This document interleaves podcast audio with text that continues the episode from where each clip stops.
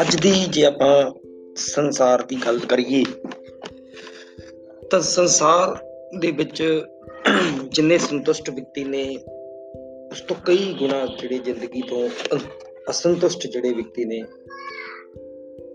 ਉਹਨਾਂ ਦੀ ਜੰਗ ਉਹਨਾਂ ਦੀ ਜਿਹੜੀ ਸੰਖਿਆ ਹੈ, ਉਹ ਸਭ ਤੋਂ ਜ਼ਿਆਦਾ ਸੰਤੁਸ਼ਟੀ ਨਾ ਮਿਲਣ ਕਰਕੇ ਅਸੀਂ ਪ੍ਰਦੇਸ਼ਾਂ ਦੇ ਵਿੱਚ ਜਾਂਦੇ ਹਾਂ। ਬਹੁਤ ਸਮਾਂ ਉੱਥੇ ਬਤੀਤ ਕਰਦੇ ਆ ਤੇ ਸੰਤੁਸ਼ਟੀ ਸਾਨੂੰ ਫਿਰ ਵੀ ਨਹੀਂ ਮਿਲਦੀ। ਔਰ ਸਾਡੇ ਬੱਚੇ, ਜਿਹੜੇ ਕਿ ਅੱਜ ਸਭ ਤੋਂ ਵੱਧ ਮੈਂਟਲੀ ਸਟਰੋਂਗ ਹੋਣੇ ਚਾਹੀਦੇ ਸੀ, ਉਹ ਸਭ ਤੋਂ ਜ਼ਿਆਦਾ ਮੈਂਟਲੀ ਅਸਮਰਥ ਨੇ ਜ਼ਿੰਦਗੀ ਦੀਆਂ ਮੁਸੀਬਤਾਂ ਨੂੰ ਚੱਲਣ ਦੇ ਵਿੱਚ।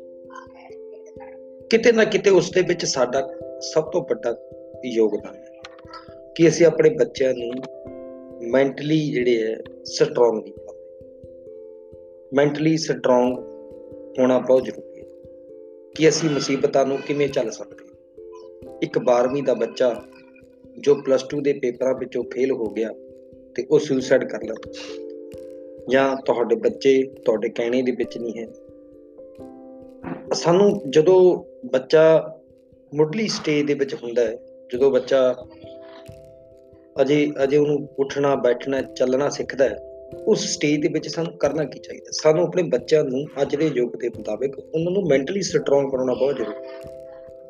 ਮੈਂਟਲੀ ਸਟਰੋਂਗ ਕਿਵੇਂ ਕਰ ਸਕਦੇ ਜਿਵੇਂ ਕਿ ਅਸੀਂ ਹੋਟਲ ਦੇ ਵਿੱਚ ਗਏ, ਖਾਣਾ ਖਾਦਾ ਤੁਸੀਂ ਆਪਣੇ ਬੱਚੇ ਨੂੰ ਕਹੋਗੇ ਭਾਈ ਜਿਸ ਬੰਦੇ ਨੇ ਤੁਹਾਨੂੰ ਰੋਟੀ ਖਵਾਈ ਹੈ, ਤੁਸੀਂ ਉਹਨੂੰ 10 ਰੁਪਏ 20 ਰੁਪਏ ਟਿਪ ਦੇ ਦਿਓ।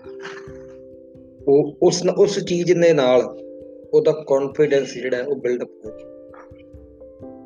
ਕੌਨਫੀਡੈਂਸ ਬਿਲਡ ਅਪ ਦੇ ਨਾਲ ਉਹਨੂੰ ਲੱਗੇਗਾ ਕਿ ਮੈਂ ਇਸ ਸੰਸਾਰ 'ਚ ਕੁਝ ਨਾ ਕੁਝ ਕਿਸੇ ਦੀ ਹੈਲਪ ਵੀ ਕਰ ਸਕਦਾ।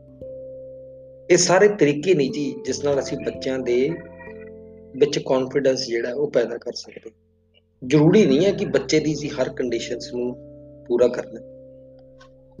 ਪਰ ਹਾਂ ਕੁਝ ਕੁਝ ਇਹੋ ਜਿਹੇ ਕੰਮ ਨੇ ਜੋ ਮਾਪੇ ਆਪਣੇ ਬੱਚਿਆਂ ਦੇ ਵਿੱਚ ਕੌਨਫੀਡੈਂਸ ਦੀ ਭਾਵਨਾ ਨੂੰ ਪੈਦਾ ਕਰ ਸਕਦੇ